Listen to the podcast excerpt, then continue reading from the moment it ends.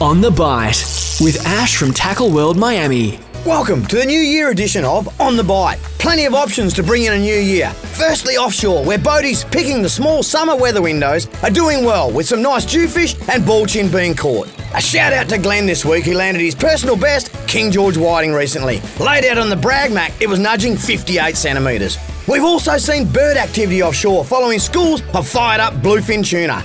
Quick cast with a metal or stick bait or a troll through the general area will often raise more fish than you think, providing some action packed sports fishing right here on our front door. For the land based fishers, our beaches have good whiting and tailor, and our rock walls and groins are producing some of the biggest squid we've seen for several seasons. Our estuary is active with large summer tailor, herring, and yellowfin whiting.